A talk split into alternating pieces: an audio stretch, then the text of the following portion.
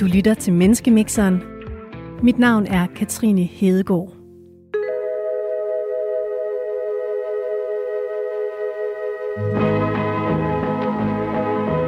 En medicinstuderende, en veteran og en lastbilchauffør kommer ind på en bar. Eller, det vil sige, de kommer ind på en restaurant. Der er det vildt hyggeligt hernede. Skal, der, skal jeg rykke ind, eller hvad? Jeg hedder Amar Ali Musa, og jeg er 27 år gammel. Jeg er lægestuderende, mit hår er skjult under mit tørklæde, og så har jeg altid chili sauce i køleskabet.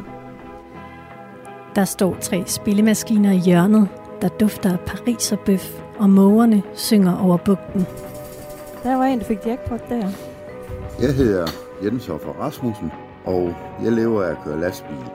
Og jeg tror på de gamle nordiske guder. Jeg hedder Michael Bang. Jeg er veteran af forsvaret.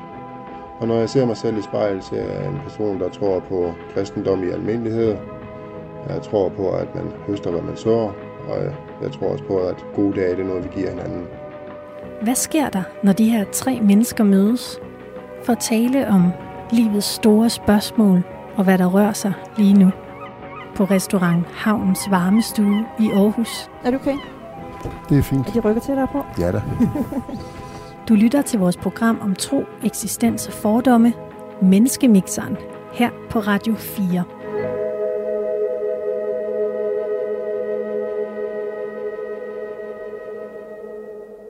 fri, jeg er frivillig. Når jeg har fri, så er jeg villig til at give min energi. Jeg er villig, jeg er fri, jeg er frivillig.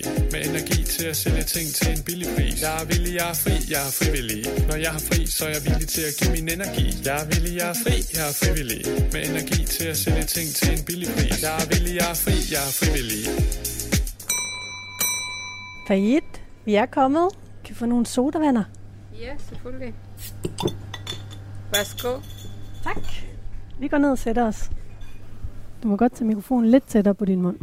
Velkommen til, Ja, tak. Tak. tak. og også velkommen til dig, der lytter med. Vi startede udsendelsen i dag med at høre sangen Villig og Fri, en sang lavet af Blå, Blå Kors Genbrug. Og vi hørte den her sang, fordi vi i dag skal tale om frivillighed, og om hvor meget vi kan og skal forvente og forlange af hinanden.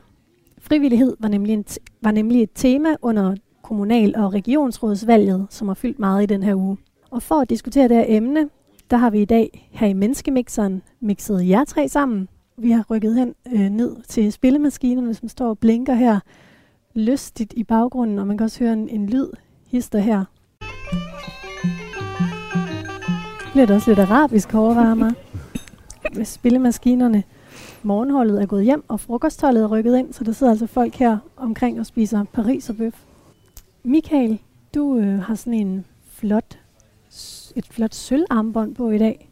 Og Jens, du har en heavy metal t-shirt på. Er det rigtigt, hvor der står livløs på? Der står livløs, og det er fra deres nyeste udgivelse, And Then There One On. Og Amara, du sidder med tørklæde på, mm. Mhm. og ellers helt sort tøj. Yes. Michael, du har ikke mødt øh, Amara og Jens før. Hvem, hvad, Nej. hvis du skulle sætte en titel på, hvem tror du så, det kunne være? Du sidder her sammen med. Jamen, uh, jamen Jens, uh, jeg så jo, hvilket køretøj du ankom på jo. Hvad var Jeg det? kunne se dine uh, motorcykelstøvler før. Um, en titel? Mit, mit første bud, det vil være uh, ufaglært inden, uh, inden for et eller andet.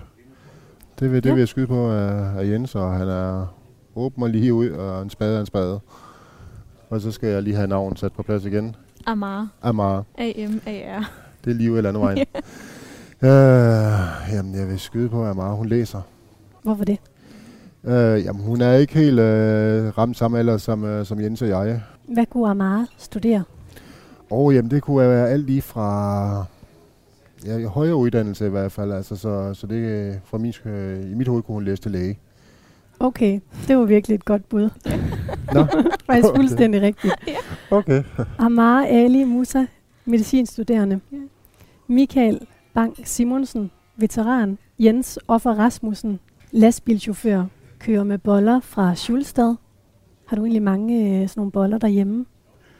Nej, ja, nu er det jo alt muligt brød, vi, vi kører med, men øh, nej, men der er sådan en personalebrødsordning, hvor vi betaler skat af det, og så må vi, betale, så må vi tage et bestemt antal per dag, og, og et maks antal per uge, så det er ikke sådan, vi, vi svømmer over i brød. Men vi mangler det heller ikke. Nej. Så Men øh, efterhånden så er du en gammel kending her i programmet. Du har været med nogle gange. Asatrone og ultraliberal, må jeg kalde dig det?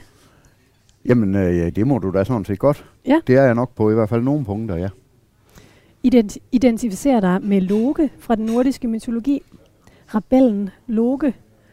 Ja. Du, har det, du har det svært med autoriteter, og du går helst din egen vej. Ja. Går du også så meget din egen vej, at du glemmer andre, og ikke øh, engagerer dig i frivilligt arbejde? Øhm, ja, både og. Øhm, altså, jeg har jo været medlem af, eller har lavet noget frivilligt arbejde, været med i en forsamlingshusbestyrelse, og jeg har været øh, med i, øh, i Fremskridtspartiet, der har der øh, lagt en hel del arbejde i det også, men, men jeg må jo nok indrømme, at med de arbejdstider, jeg har, Som jeg arbejder typisk i hvert fald hver anden weekend, så dur det bare ikke med alt det der frivilligt. Så, så det jeg er frivillig nu, det er, at, øh, at jeg er revisor i Aarhus Blodslag. Det er jo der til at overkomme. Mm. Og hvis jeg så melder mig frivillig til at arrangere et af vores fire årlige blod eller åben hus, så, så er det det. Og hvad er det et blod der? Et blod, det er vores, øh, hvad skal vi sige, religiøse ceremoni. I asatronen? Ja. Okay. Amara Ali Musa, medicinstuderende. 27 år. Bliver færdig som læge til sommer. Lægevikar i børn- og unge psykiatrien. Palæstinensisk baggrund. Boet i Danmark hele dit liv. Muslim. Beder fem gange om dagen. Amara, er du villig til at bruge din energi frivilligt, når du er fri? Ja, meget. Det er noget, jeg altid har gjort, og det tror jeg også er noget, jeg altid vil fortsætte med. Øh, jeg har siddet i flere forskellige bestyrelser frivilligt, øh, både med foreninger for Palæstina-sagen, foreninger for øh, at tale om psykisk sårbarhed øh, på studiet blandt andet, hvor vi underviste folkeskoleelever, lave alle mulige forskellige ting. Du kan måske hurtigt blive så meget opslugt af frivillighed, at du glemmer dit studie og alt det, du skal. Altså, det kan godt ske. Michael Bang Simonsen, veteran, kristen, socialdemokrat. For 11 år siden var du udsendt som en del af bevogtningsstyrken i Afghanistan. I Camp Price og Armadillo, hvor du var sygehjælper og primært tog dig af sårede civile. Du var der i tre måneder, og de tre måneder har fået som konsekvens, at du lider af PTSD. Du har fået en erstatning, og for den har du købt en båd, som du nu bruger til at sejle ud med andre veteraner. Hvorfor har du valgt at gøre det frivilligt? Fordi at jeg, jeg selv er, har fået mine ar på sjælen og, og psykiske ar.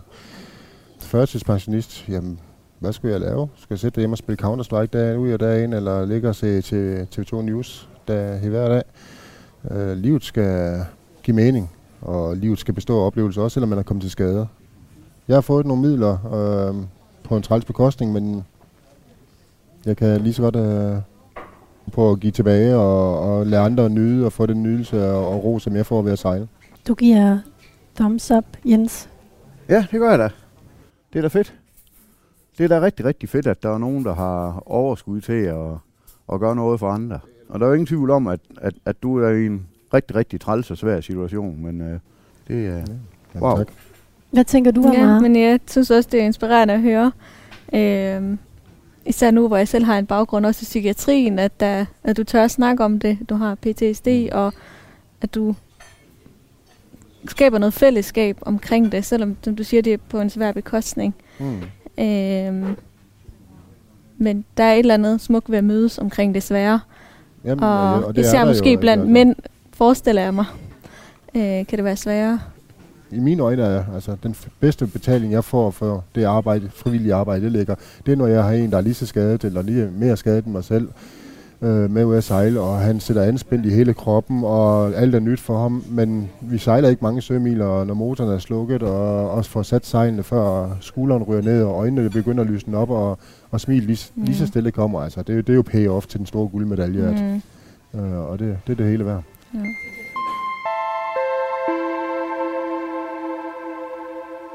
Nå, lige nu er det jo meget rart, synes jeg ikke? Det er meget hyggeligt. Jo, Det er bestemt. godt. inden vi dykker ned i den her første snak, vi skal have, så har jeg jo det her berømte raflebær med. Og hver uge, der rafler vi om, hvilket emne vi skal tale om til sidst. For jeg har også sådan en liste med livets store spørgsmål. Og så bestemmer terningen, hvad vi skal tale om herfra. Så jeg starter lige med at, at rafle tre, og så sender jeg den lige rundt her til dig, Amar. Ja. En sekser. Kan du også dobbelt op? Ja, det ved jeg ikke. Ja, ja. ja det bliver også svært. det plejer jeg ikke at sende på omgang. Ja, jeg kan også slå 6 i hvert fald. Ja. Åh oh, ja. Det blev så tværsom, vi tager, det er en femmer. Simpelthen. Det betyder, at vi skal tale om, er der noget, du fortryder? Det kan I lige tænke over. Lige have det i baghovedet. Det kan være små, og det kan være store ting. Vi er i gang, og øhm, har I egentlig haft et godt valg? Der har været valg i den her uge. Ja, det synes jeg da. Han vandt der. Torben Hansen i Randers. Det var ham, du stemte på. Jamen, øh, det var jo et, et skidt valg. Et skidt mig. valg. Ja, Ja. det synes jeg da. Det, øh, Hvorfor? Jamen, fordi øh, til kommunen der stemte jeg på Liberal Alliance. Selvom de har nogle ægle plakater. Og de kom så ikke ind i Horsens. Hvad er der ægelt ved deres plakater? Oh, jamen, altså alle de der valgplakater, hvor folk de får meget, meget hvide og tænder og alt muligt. Ikke? De ligner sådan nogen fra Jehovas vidnersblad. De mangler sådan lige lidt engle vinger og en glå. Ikke? Og jeg har det et eller andet sted sådan, hvis ikke engang folk de vil vise, hvordan de ser ud, hvorfor skal jeg så give dem indflydelse ved at give dem min stemme? Det har jeg lidt svært ved. Vis hvem du er. Så, men, men øh, og til regionen, der, ja, det vidste jeg nu godt, at der stemte jeg på, på nogle af de, de gamle fra, fra Fremskridtspartiet. Der er sådan lille runkedor-reservat ude i Vestjylland med nogle af den slags, og når ja, så fik de så min stemme. Ikke at jeg troede, de kom ind, men øh, ja, De findes stadig derude. de findes stadig, og I jamen, det skjulte. jeg har dem jo lidt i hjertet og i blodet, eller hvad skal man sige, så, så de fik mit kryds. Du hører nu lyden af Amar, der åbner en sodavand. Skal du Og have noget? Åh, oh, ja tak. Du lytter til Menneskemixeren, vores program om tro, eksistens og fordomme på Radio 4. Panelet består i dag af Michael Bang Simonsen, veteran, Jens Offer Rasmussen, lastbilchauffør, Amara Ali Musa, medicinstuderende. Sådan. Vi sidder altså her på restaurant Havnens Varmestue i Aarhus. Ugens aktuelle emne. Da jeg skulle beslutte mig for, hvem jeg skulle stemme på til det her kommunal- og regionsrådsvalg, så tog jeg sådan en kandidattest. Det ved jeg ikke, om nogen af jer tog. Nej. Nej. Nej. Et af spørgsmålene i den test, det var, om jeg skulle ligesom beslutte mig for, om det var i orden, at kommunen skal benytte sig af mere frivilligt arbejde på plejehjem. Og det fik mig til at tænke på, hvor meget vi som samfund og borgere egentlig kan forvente af hinanden. Hvor meget skal vi bidrage til rengøringen på vores børns skole, til at vores ældre har nogen at holde i hånden, når de dør, til at ildebranden bliver slukket, til at vandværker leverer rent drikkevand, til at vores skove, byer og strande er frie fra skrald. Bare nogle af de områder, som i dag helt eller delvist bliver varetaget af frivillige. Hvad tænker I om det? Jeg tænker, at man som udgangspunkt ikke kan forvente en skid. Altså, jeg betaler min skat. Ikke nødvendigvis altid med glæde, men den bliver jeg da betalt. Og der må være til de der basisting, der skal være. Når mine forældre engang skal på plejehjem, jamen, så går jeg der ud fra, at de får mad, og de bliver vasket, og der bliver gjort rent, og alle de der basisting.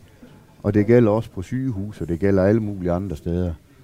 Det der med, at noget, der er frivilligt, det sniger sig ind sådan nogle steder, så er det jo helt stenhammerne sikkert, at i løbet af ikke ret lang tid, så er det ikke noget ekstra.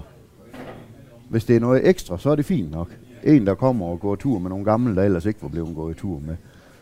Men lige pludselig, så bliver det bare nødvendigt. Så bliver det en del af det basale. Og det skal det ikke være. Det har jeg betalt for. Det skal bare være i orden. 56 ud af 65 kommuner ser det som en mulighed at lade flere kommunale opgaver overgå til frivillige hænder. Det har TV2 undersøgt. Hvad tænker du om det, Amara? Jamen, jeg synes, uh, Jens kommer med en god pointe, at det havde jeg ikke selv tænkt over, at øh, det kan pludselig blive en ekstra ting, at man bliver vasket, eller at man får skiftet blæ i god tid. Altså som sagt, så elsker jeg jo selv frivillighed, men for eksempel i plejehjem og i sundhedsvæsenet. Der har jeg selv arbejdet som sygeplejevikar i mange år, og kommet rundt på forskellige afdelinger. Øh, og der har jeg så taget et lille kursus for så at kunne udføre nogle bestemte opgaver.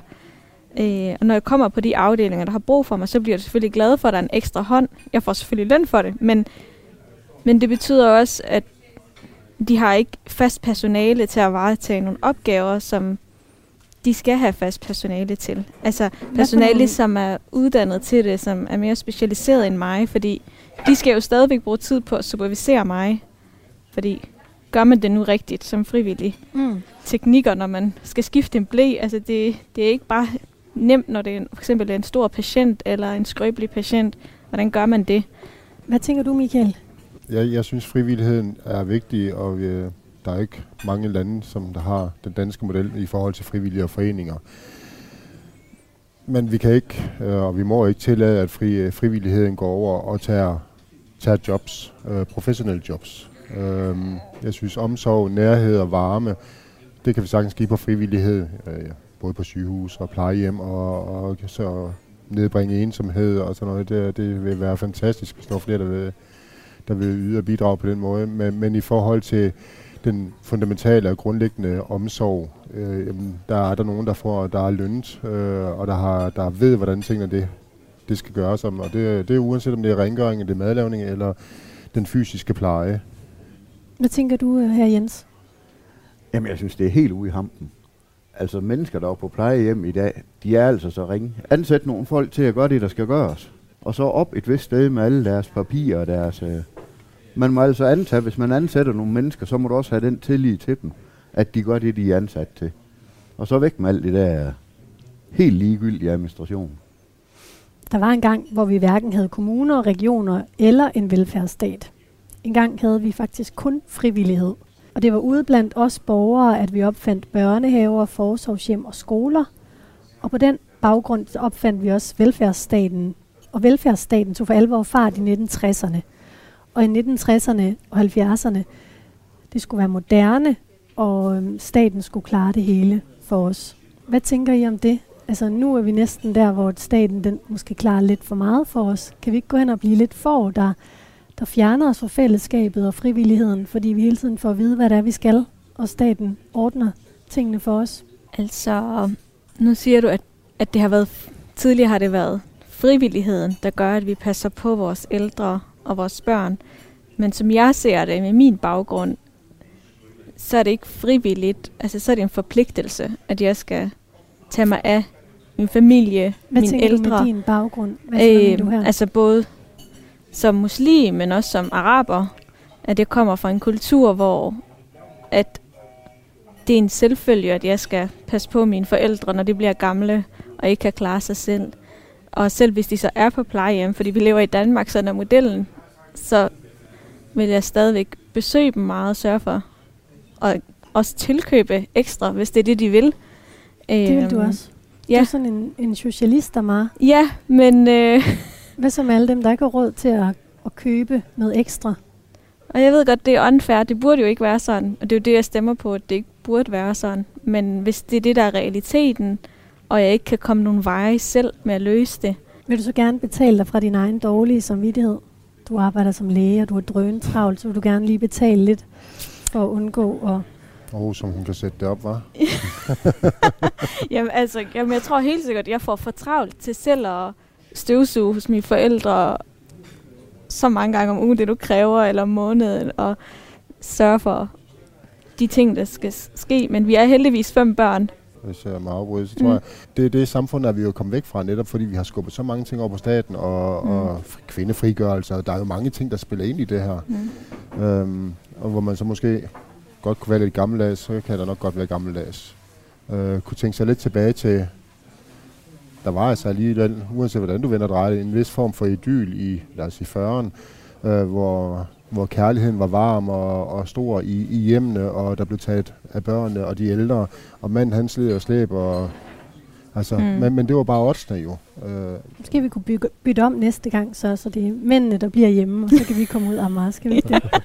det er jo også noget, som øh, altså en generations indvandrere som mig øh, taler meget om, fordi vi er jo sådan et skift fra vores forældre, som er jo vant til at passe på deres forældre, men nu lever vi jo i Danmark, og vi har plejehjem, og skal vi sende forældre ud i plejehjem, og hvordan bliver det? Det er jo også et stort spørgsmål for os. Måske næsten et opgør. Ja, altså jeg tror, den, jeg tror det med at sende vores forældre på plejehjem, bliver måske et tabu. Det ved jeg ikke. Altså jeg kender nogen, som er egnet til at være på plejehjem, men børnene tager sig af forældrene i hjemmet alligevel på skift og i, fri, i fritiden og sådan, fordi... Ind i frivillighedens navn. Ja, ja, i stedet for faktisk at sende dem på plejehjem, fordi det kan være sådan lidt shame. Hvordan ja. kan du sende dine forældre derud? Ja, hvordan kan du byde dem det? Ja, ja. Øh, så er de ensomme og så videre, mm. så det er en kæmpe ting.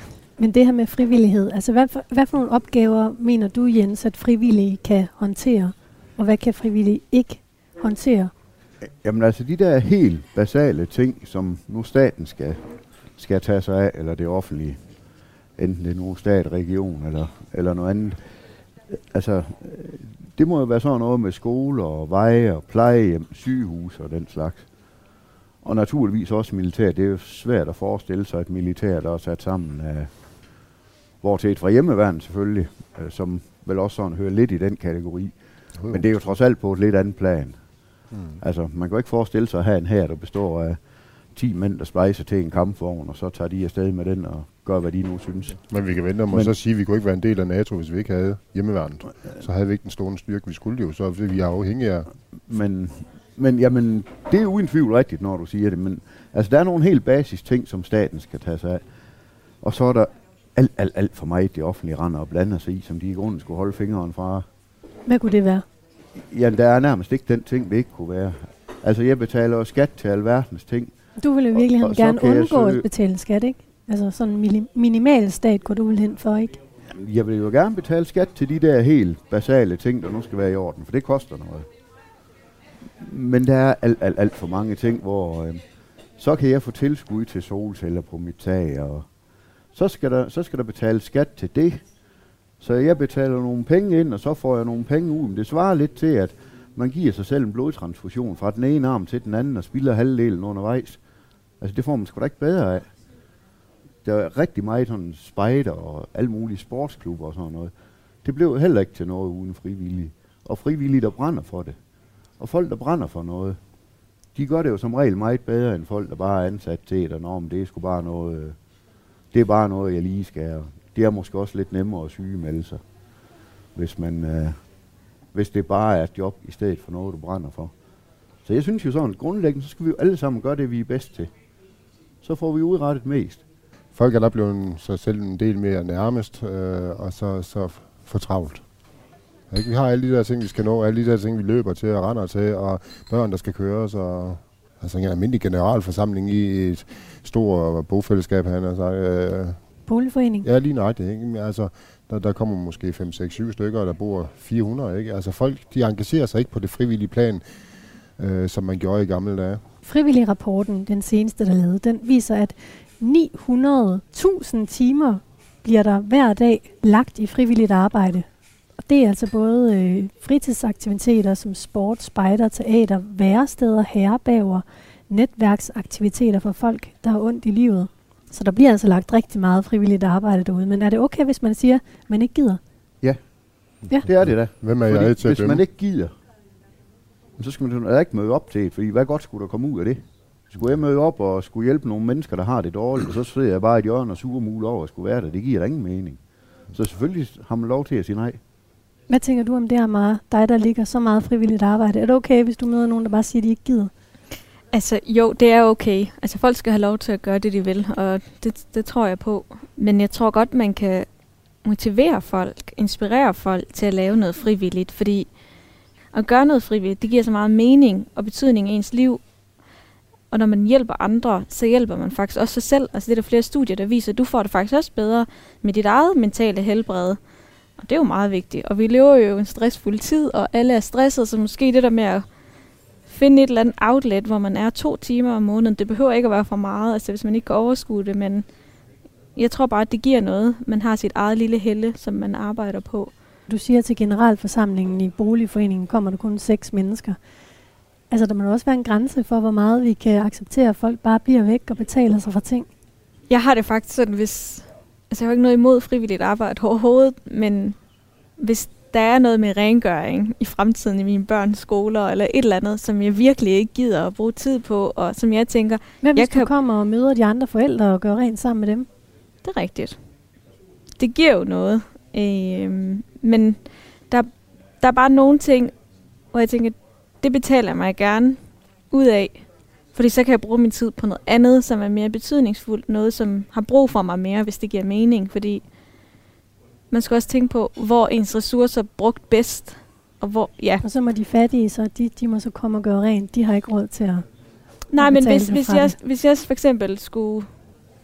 Altså nu for eksempel i lægeverdenen er der mange, der bruger frivillig øh, tid på at forske. Det er jo også vigtigt. Altså, der er jo nogen, der skal bruge tid på det i weekend og alt muligt, så det, det er en reel ting. Ja, det handler om, hvor jeg bruger mine ressourcer bedst, hvad der giver mest mening, synes jeg. Altså det der med, at der, at der ikke møder nogen op, det er jo ikke noget nyt. Altså helt tilbage til, til da jeg var ung mand, det var sådan lige omkring ægvedpigens tid. Der havde man jo den der talemåde, der hed, at det var Tordenskjold soldater. Og hvem er det? Tordenskjold soldater, det er de der syv, der altid møder frem til øh, spejderorganisationen og til bestyrelsen og til øh, Er det dig, Jens? Var du en af dem? Jamen det har jeg da været. Mm. Øh, det er jeg så ikke så meget mere på grund af min arbejdstid, fordi jeg har det jo skidt med, hvis jeg påtager mig et, et, et job, frivilligt eller ikke frivilligt, det er egentlig ligegyldigt. Så føler jeg virkelig, at jeg svigter, hvis jeg sådan gang efter gang må melde afbud. Men at det sådan generelt skulle være sådan, at folk ikke har, har tid, det tror jeg simpelthen ikke på. Altså, vi har aldrig arbejdet, vi har aldrig haft lavere arbejdstid, end vi har nu. Vi har aldrig haft så mange hjælpemidler, som vi har nu.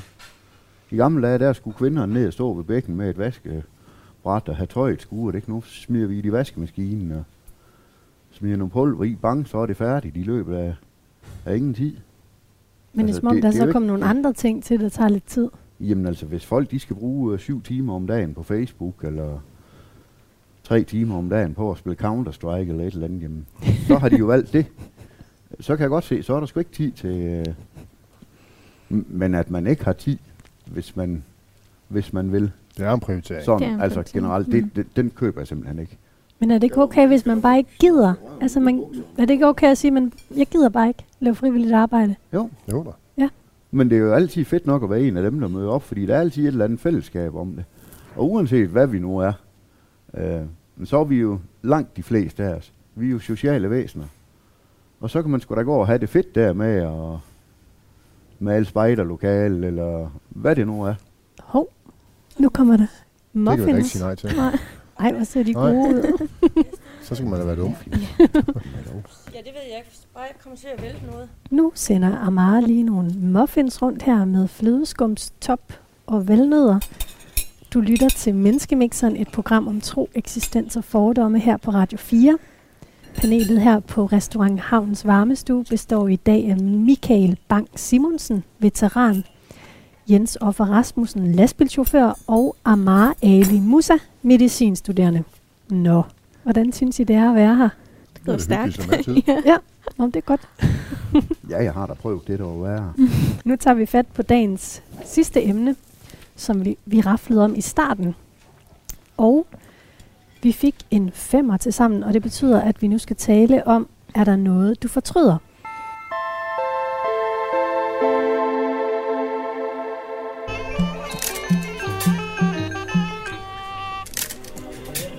De er simpelthen herlige, de spillemaskiner. Den der lyd. er der noget, I fortryder? Uha, der er meget. Der kan, der kan der være rigtig, rigtig mange ting, man kan fortryde, altså. Jeg har det egentlig ikke godt med, når jeg kommer til at træde folk over tæerne. Nej. Og, og, det kommer jeg sgu nok i grunden til øh, oftere, end jeg burde, fordi jeg er sådan lidt, lidt umiddelbar. Altså lige pludselig så ryger der sgu en, en finger af fadet, og uden at jeg har tænkt over det, og haft det til hensigt, så, er jeg, så har jeg fornærmet nogen. Så, øh, og så kan man da godt sige, at havde du da for helvede holdt din kæft, din gamle tosk. Hvad kunne det være? Altså, kan du komme med et eksempel på det? Ja, det kan jeg vel. Øhm, vi jo nogle stykker samlet til ishockey-VM nede i Slovakiet. Tre knejder fra Herning og en tøs fra Esbjerg og en fra Vojens. Og nå, men der blev da selvfølgelig øh, af ham, der nu havde autocamperen, hejst et, et herningflag og et Lexan-flag. Lexan, det er sådan en svensk klub, vi holder lidt med. Og så uh, Annette, den herlige tøs fra Vojens, der siger, jamen så skulle hun da også have haft et Vojens-flag med. Det er jo lyseblåt, og så røg det bare ud af. Hvis fandme have et lyseblåt flag op, så tror folk, det er sådan noget hjemmeispis, så kommer de renden hele tiden og vil købe is. Det er da sjovt, Jens. og det, jamen, det røg bare ud af mig. Jeg slet ikke tænkt over, jamen, det tog hun jo sådan lidt fortrydeligt op, fordi jamen, hun er Vojens fan, og det gjorde lidt ondt på hende. Og... Mm. Så hun blev ikke lidt ked af det? Jamen, hun blev sgu lidt ked af det, det var jo ikke meningen, altså. Det var bare et eller andet, der røg ud i munden på mig. Det kunne jeg da godt tænke bag for noget, ja. Men er du sådan en, der går og bekymrer dig meget over ting, du siger og gør? Nej, det gør jeg ikke. Og det er jo sikkert også derfor, jeg kommer til at træde nogen over til en gang. Det ryger skulle lige ud af mig som skidt fra en spædekald. Men hvis jeg kommer til at, at se eller tænke på, at det var sgu nok ikke så god den der, så vil jeg også gerne gå hen og give folk en undskyldning. Uh, når man kommer til Randers, så efter man har kørt motorvejen, så kommer længere ind imod byen, så kommer der en sammenflætning. Og det er en sammenflætning, og det gælder reglen for sammenflætning, og ikke vognbaneskift. Og han var nu engang halv bil foran mig, og jeg synes, han møvede og møvede sagen, og han fik der både fingeren, og han kunne da ikke være i tvivl. Og han sad ellers bare vist øh, op øh, mellem sæderne, at det er reglen for sammenflætning, der gælder her. Det var jeg da fløjtende ligeglad med. Men nu holdt vi jo i kø, og det blev vi jo ved med, og det gik frygtelig langsomt. Så jeg nåede jo heldigvis at falde ned igen, og så tænkte jeg, hvad i verden var det for en opførelse, jeg præsterede at have der? Altså, jeg var helt flov over mig selv. Så da han så drejede øh, i næste lyskryds, så drejede jeg det efter ham. Og så øh, han troede jo desværre, eller han troede jo nu nok, at jeg steg ud af min bil, for nu skulle vi øh, lege med næver. Men jeg gik han og sagde, så, så gik han og sagde til ham, det er jeg sgu ked af. Jeg opførte mig som en idiot. Så nogle gange, så skal man uh, også æde sin stolthed, og så erkende, at man har bare været en stor idiot. Ja, det kan være svært. Men, men da, da det, det sådan, svært. kan du huske, sådan, hvad var det, der fik til, der, der til at opføre dig på den måde? Altså, i øjeblikket? Ja, det, det, det triggede mig. Det er, altså, nu er der jo heller ikke noget, der kan trigge mere end trafik. Uh, og der gør, der er jeg meget efter mig selv, at uh, stille og roligt. Jeg gider simpelthen ikke hisse mig over det længere, og hvis du vil køre som en idiot, så kører du som en idiot. Øh, fordi det, det spilder dårlig energi og ærgelse, og man ender højst sandsynligt med at lave enten riser, eller komme op og skændes, eller hvad ved jeg, altså, eller, eller opføre sig som og fremstå som en stor idiot. Ikke? Altså, der, har, du, har du tit, altså, er du tit blevet ej i, med, altså lavet buler i andres biler? Nej, nej, det, det, men, men der, altså, der er jo en risiko for, at hvis jeg holder på mit, og, og han vil skæne for mig, før eller siden, så mødes vi jo.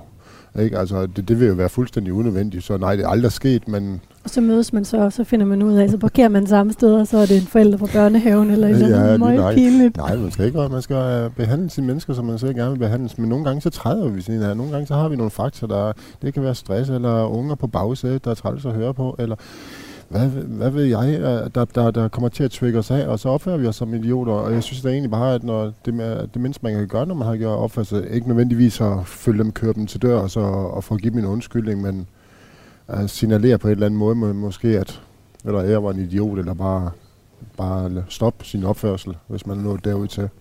Der var du så en idiot, og du fik gjort noget ved det. Har du nogle ting, som ligesom hænger, som du ikke har fået afsluttet, som du fortryder? Ja. Ja, min udsendelse har jo haft nogle konsekvenser af ægteskab. Det har heller ikke gjort mig nem at danse med nødvendigvis. Så du har været i Afghanistan, for lige at sige til nye lyttere, hvornår var det, du var der? Jeg var i 2010. Ja. ja på hold 9. Altså, min, min søn er der helt klart en af dem, der har betalt den dyreste pris. Uh, jeg har også lige haft uh, næsten to år, hvor jeg ikke har talt med min søn. Uh, han fyldte 17 her den 10. november. Nu snakker jeg så heldigvis med ham igen. Uh, på hans initiativ. Så, så kunne jeg gøre det om lige på stedet, så, så tog jeg ikke nogen steder hen. Uh, det omgår jeg. Jeg er førtidspensionist, ikke? Altså, omkostningerne har været alt for store. Hvad med dig, Amarte? Noget, du fortryder? Jeg tror næsten, det er omvendt af jer to, at øh, jeg reagerer for lidt. Jeg er meget velovervejet som person og kontrol. Mm. altså afreagerer ikke for meget. Og nogle gange tænker jeg, jeg skulle fandme have sagt noget. Og det, hvad, kunne det, hvad kunne det være, hvor du skulle have sagt noget? Jamen, det kan være alt muligt. Altså, det, det, har, det er først noget, jeg sådan har arbejdet bevidst på, og sådan lære at sige fra mere for nogle år siden. Det kan være over for en træls kollega, der bliver ved med at være træls, hvor det ikke giver mening. Altså, hvorfor opfører du på den måde? Det kan være en halvracistisk kommentar, det kan være, kan være alt muligt. Det kan være familie, venner. Altså, der skal man bare lære at sige fra. Jeg kan ikke lide den måde, du snakker til mig på, eller jeg kan ikke lide det her og det her, og så se deres reaktion. Fordi nogle gange gør folk også ting ubevidst. Nogle gange ved de ikke, hvad de går rundt og gør ved andre.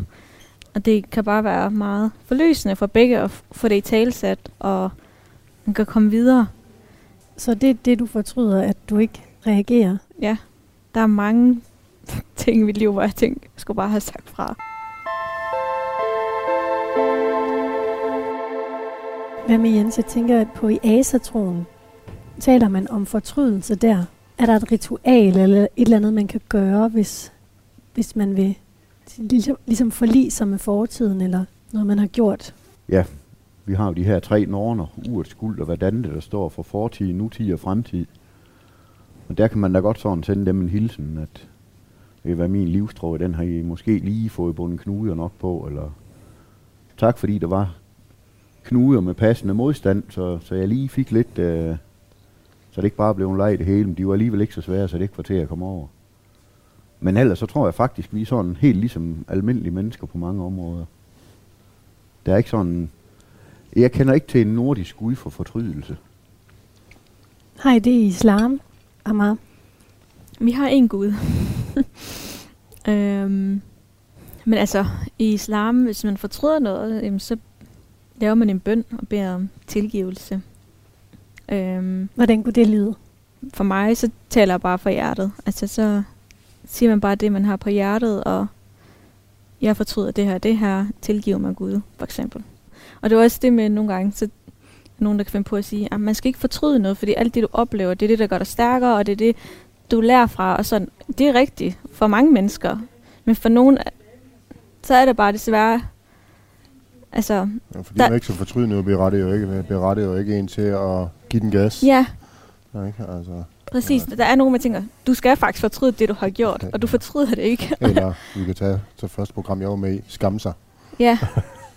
det er rigtigt, ja. Øh, så at, at der har jeg bare en tendens til at forklare folk og undskylde folk, og det, det, det skal man bare ikke altid. Nogle gange er det bare ikke godt nok, det vi mennesker præsterer, og, og det skal man lære at sige fra. Du er kristen, Michael. Bruger du Gud, når du fortryder noget? Nu siger du, at jeg er kristen, ja, så er jeg, som jeg helt tilbage til første program, så er sådan kristen i almindelig, vi, almindelighed. Altså. Det siger du også i din præsentation i starten af programmet her. Jeg går ikke i hverken i folkekirke eller frikirke øh, en gang om ugen eller en gang om måneden. Det er jeg heldig sådan noget i julegudstjenesten. øh, det kunne, det kunne da nok være fint at have den standhaftighed, som Omar har. Øh, og kunne, øh, og i hvert fald som bede en gang om dagen. Øh, det tænker jeg ikke, der vil være nogen skade til. Ikke fem gange om dagen, det, ikke, uh, det, det, vil det, det, det, kan ikke, det, har jeg ikke, det finder jeg ikke til. Det. heller ikke, selvom jeg, heller ikke, selvom jeg er førtidspensionist, og jeg imponerer dig. Altså. Øh. Ej, det bliver også nogle gange samlet sammen, fordi... okay. Slår du det nogle gange sammen? Ja, altså ja. hvis jeg arbejder fra 8 til 16, hvordan skal jeg så nu at bede den bøn, der kommer i midten eller noget? Ja. ja. Ja, jeg, jeg er simpelthen nysgerrig på den der måde. Nå.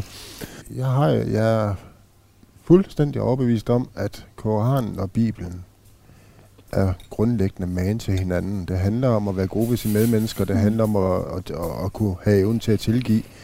Øh, og næste kærlighed og, og hele vejen igennem. Altså, fordi jeg, jeg sætter ikke ved siden af en ekstremist lige nu. Det er jeg 110% overbevist om.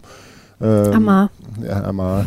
Ikke? Altså, det, det, det, gør, det gør jeg jo ikke. Øhm, øh, fordi det handler om, om næste kærlighed, og vi skal være gode ved hinanden, og det, det er det også, at det, når asatroen er det også overbevist om, at det, det, det er det grundlæggende i det. Er det det, Jens? Du identificerer dig med Loke? Ja, det gør jeg da. Det er, det er en eller anden grund, så har han valgt at stå mig nær. Så, Ved du, hvem Loke er, Amar? Øh, altså, jeg ved ikke mere end det, du fortalte sidst.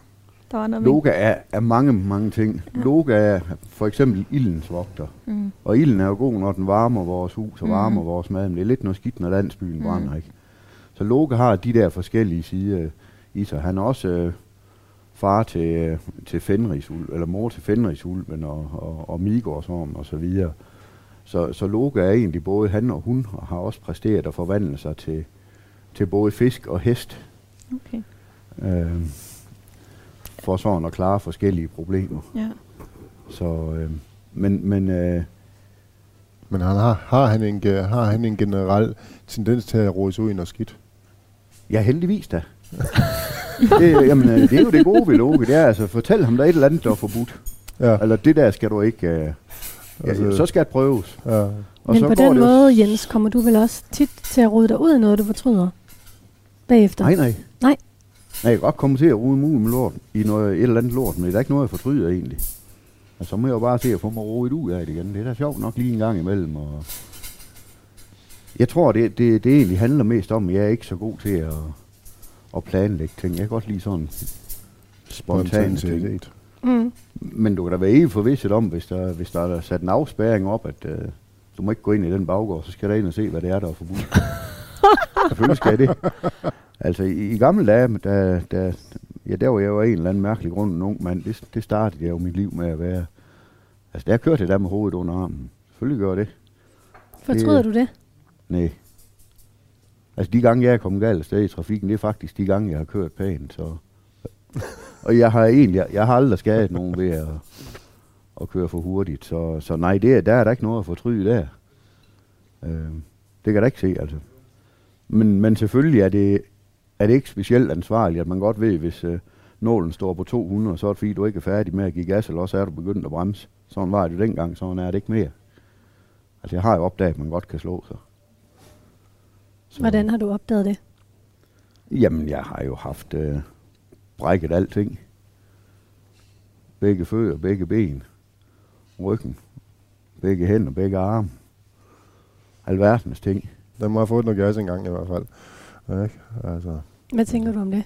jamen, har vi ikke alle sammen det? Så er det bare et spørgsmål om, hvordan vi giver den gas, og hvor meget gas vi giver den. Uh, Du giver den måske ikke så meget gas og meget lige den front. Jeg tænkte lige, ikke alle. tænker jeg meget, du har givet den gas på din måde. Ja, det er rigtigt. Uanset, uh, På min måde. Ja, på lige nøjagtigt. studiet eller mine projekter, de ting, jeg brænder for. det Så ja, Nu er du jo også stadigvæk ung, så det kan være, at du har et eller andet... det kan øh, være, at jeg bliver rebels, når jeg bliver 30. så du har det hele. sandsynligvis et eller andet til gode med en motorcykel med 200 heste eller et eller andet. Det kan være. Så kontakter jeg dig, Jens. Ja, nå, så, sådan en har jeg ikke. Altså den sump, sumpscooter, jeg har derude, den, øh, den er langt fra 200 heste.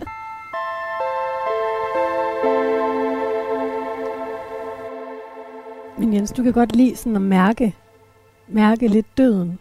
At den, at den er nær os, kan du ikke det?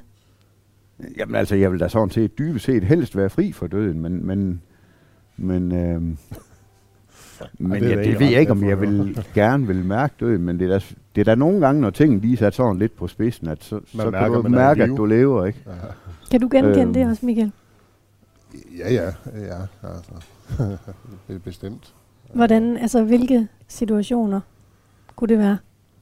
Ja, ja, altså nu har jeg kigget øh, i løbet på mere end et våben øh, øh, udenlandsk, øh, og det, det, det, det, det var ikke rart, men, men der var et eller andet bagefter. Ikke? Altså, hvor- udover vrede og frustration, og så, så der var et eller andet bagefter, så nu, man mærkede, man var i live, og man mærkede, man egentlig også værdsætter livet. Øh, for, for jeg, der, altså, jeg stod jo ligesom også lige pludselig med mit våben og var klar til at trykke. Øh, så, så, så, så man, har, man mærker, man er i live, og man mærker, man er klar til at forsvare livet. Og det er uanset om, jeg tænker for så vidt, om man ligger med brækkede knogler og på en skadestue eller et sygehus, ikke? Altså, eller er, dødelig syg. Ikke? Altså, man, vil gerne, man vil gerne kæmpe. Det er ikke nemt, øh, hvis man er dødelig syg at kæmpe, men øh, det er lidt nemmere, hvis du har et våben, du kan pege den anden vej. Øhm, men et eller andet, øh, altså, et eller andet følelse var der, der altså, men det, og det er også derfor, jeg tror, at det, det, det kan godt være farligt øh, at blive afhængig af den her adrenalin øh, rus, man kan få. Øh, fordi jeg synes, altså, det er jo vel den, man egentlig jagter, når, når man når dertil, frem for at mærke, at man er i eller vil udfordre døden. Det er adrenalin, man, man, man søger i stedet for. Er det også den, du kunne jagte, når du sidder i bilen og bliver hissig Nej, over en? Nej, det er ikke den det- samme adrenalin. og, og, og, og det er også en anden person, der sætter i bilen i dag, end der gjorde inden 2010. Ja, øh, efter du er kommet hjem fra ja, Afghanistan. altså, ja. Øh, inden, øh, det, altså, der, der kunne jeg ikke finde på at opføre mig sådan der. Uh, altså, så, så Lunden også blevet kortere. Altså, jeg er også blevet anderledes, og, og det er ikke kun på den gode måde. Uh, jeg kan hisse mig meget nemt hu- og meget hurtigt op, uh, og, og jeg har aldrig Jeg har aldrig søgt konflikter, jeg har aldrig øh, været i slåskamp, men på det rigtige, med det rigtige hjørne i dag, så garanterer jeg derfor, så står jeg heller ikke i vejen. Men, men, men det er for så vidt ikke mig længere. Øh, og omvendt, så kan jeg gå ud i andre store center, og så kan jeg få en varm kakao, hvor der kommer for lidt soft ice i, i forhold til det, der jeg, jeg har forventet, og så tør jeg ikke at gå ind og sige det. Ikke? Altså, så, øh, altså, jeg, har nogle, jeg har nogle kæmpe kontraster i min, i min personlighed, som jeg aldrig har haft før, inden jeg blev syg. Så, så i nogle situationer, der kan være en, øh, kan være en undskyldning for mig selv, øh, på grund af min, øh, den, jeg er blevet af min sygdom. Øh, og andre situationer, der, der er let antændelig. Men for, for at tage den tilbage til det der med at fortryde noget. Nogle gange, så Jens, så kan du godt bringe dig selv i nogle situationer for at mærke adrenalinen. Og så, så er det egentlig et mål i sig selv, så det er ikke noget, du fortryder bagefter. Nej, nej. Nej. Det, det, det gør jeg ikke. Altså, når det er noget, der handler om mig selv, det, det fortryder jeg ikke, for jeg har jo selv taget en beslutning om at gøre det. Øhm, men og, altså, og det, det er jo ikke, fordi være? jeg er den store adrenalin-junkie mere. Men, men, men det har jeg jo nok været lidt. Altså som ung gang, der skulle vi jo prøve at lave opium. Der var, der var sådan nogle valmuemarker rundt om. Og, øhm, og det var da simpelthen, øh, jamen så fik vi en eller anden junkie til at teste det, vi havde lavet. Er det rigtigt? Og det var, ja, det var, det var helt fantastisk godt. Og så vi noget af det, og vi skulle da, vi tog sådan næsten det dobbelt, fordi det tænkte vi det. Vi skulle da sørge for at få nok jo. Og så var det jo lidt inden det virkede, så vi jo en portion mere, fordi det, det, det skulle da snart i gang det her, synes vi jo. Altså året, hvordan så det ud? Jamen det ligner sgu nærmest en bouillon-terning. Mm. Øhm, men, øhm, og det ved jeg ikke, om jeg vil sige, at jeg fortrød. Men det gjorde jeg på den måde, at, at det var så fed en oplevelse, det ved jeg, det skal jeg aldrig nogensinde gøre igen. Ja. Fordi så er noget galt. Så, så kommer jeg til at gøre noget, jeg vil fortryde. Hvordan, hvad skete der? Altså, hvad følte du? Jamen, det var da en helt fantastisk oplevelse. Jeg er sikker på, at hvis jeg kunne sætte det på en film, så, øh, så kunne jeg lave et uh, biograf-hit. Men uh, hold kæft, jeg havde det godt. Hvad, uh, hvordan, hvad skete der? Jamen, en eller anden bare sådan boblende glæde indeni, og der var, jeg ved sgu, der var farver, der var alt muligt. Det er nøje, som jeg havde godt. Ja, det gik jo da så over næste morgen, da jeg, da jeg havde meldt mig til, at jeg skulle ud og plukke jordbær i en jordbærmark et eller andet sted. Det var sat ikke. Der tror jeg måske nok, jeg fortrød, at vi har haft en lang, lang nat på det der, og jeg ikke lige har nået at være i seng. Så, så, så på den måde fortrød jeg at måske. Men, men ellers så nej. Men afprøve det på en eller anden junkie? Altså prøv at fortælle lidt mere om det. Nå, men det var en, vi øh, sådan perifært kendte, der var... Jamen, her, her var der et junkie, og han... Øh, Jamen, så spurgte vi ham lidt til råds om, hvordan han ledes med det der. Og det kunne han da godt tænke sig at prøve. Nå, men det var da fint nok at bruge ham som testkanin på det. Fordi vi er endda dybest set ikke, hvad vi lavede. Vi gjorde jo mere eller mindre, som han sagde. Og det har vi så åbenbart gjort godt. Det kunne han fortælle, det var, da, det, var det bedste opium, han nogensinde havde prøvet. Nå, jamen, så var det sikkert også okay til os. Og det var så det. Hvad skete der så med den mark der? Den nå, nå, jamen, vi var jo ude og, og stjæle de her valmuer. Nå, det var ikke engang jeres? Nej, nej, der var, der var sådan nogle marker med, med valmuer dengang. Så det var sådan uh, lidt udbredt i hippiekreds, at når tidspunktet det var rigtigt, så skulle man ud med nogle sække og forsyne sig sådan i løbet af, af nattens mulm og mørke der. Så fik vi jo der sammen lidt par sække af det her her, og fik transporteret med et sted, og så sad vi i udkanten af en skov, og Jamen, og nød vel der i grunden og ryge en joint og drikke en øl og sidde og skære i det her og samle saft og gøre ved, og det var da kæftigt arbejde. Men det var det hele værd på en eller anden måde. Jamen det var det ja, da. den dag. Ja, altså, den dag. det var det da. Det synes jeg da. Det, så er det prøvet. Og, men sådan er livet så ikke helt mere. Jeg, jeg tror, jeg har prøvet det, er den slags, jeg skal prøve. Ja. Det, er jo ikke, altså, det er okay at være idiot, men man behøver ikke at stræbe efter at være komplet idiot.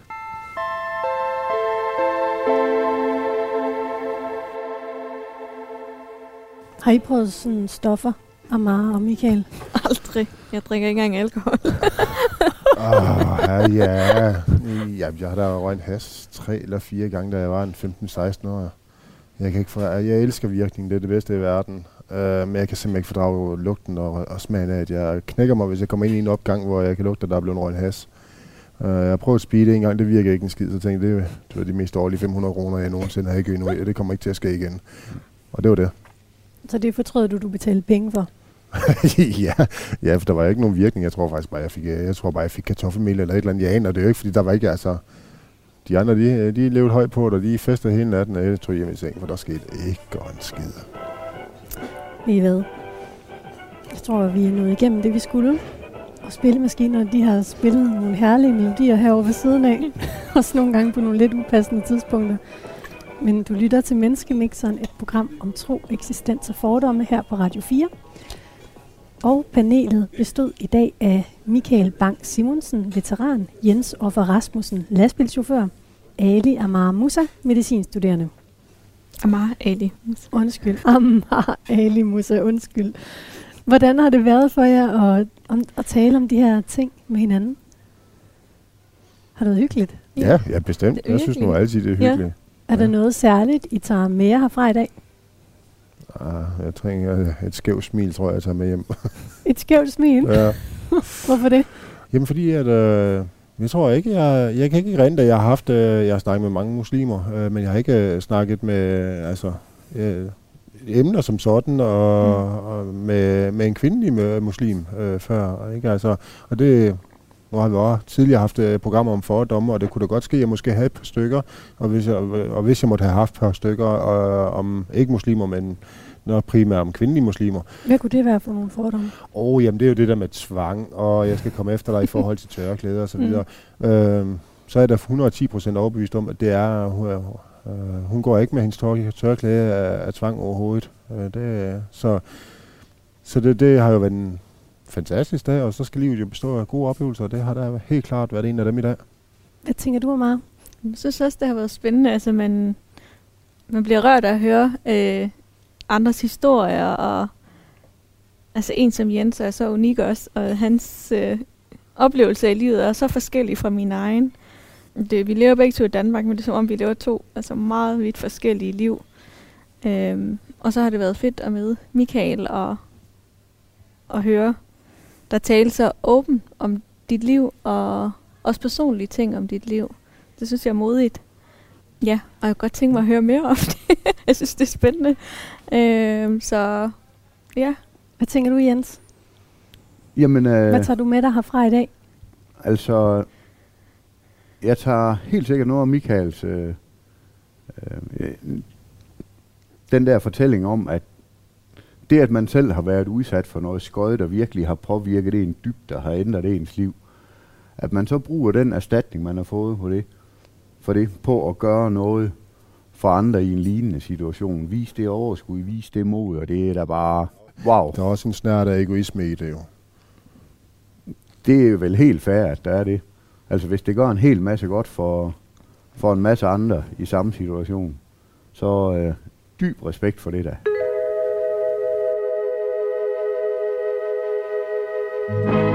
Tak til jer alle sammen, og tak fordi I vil være med.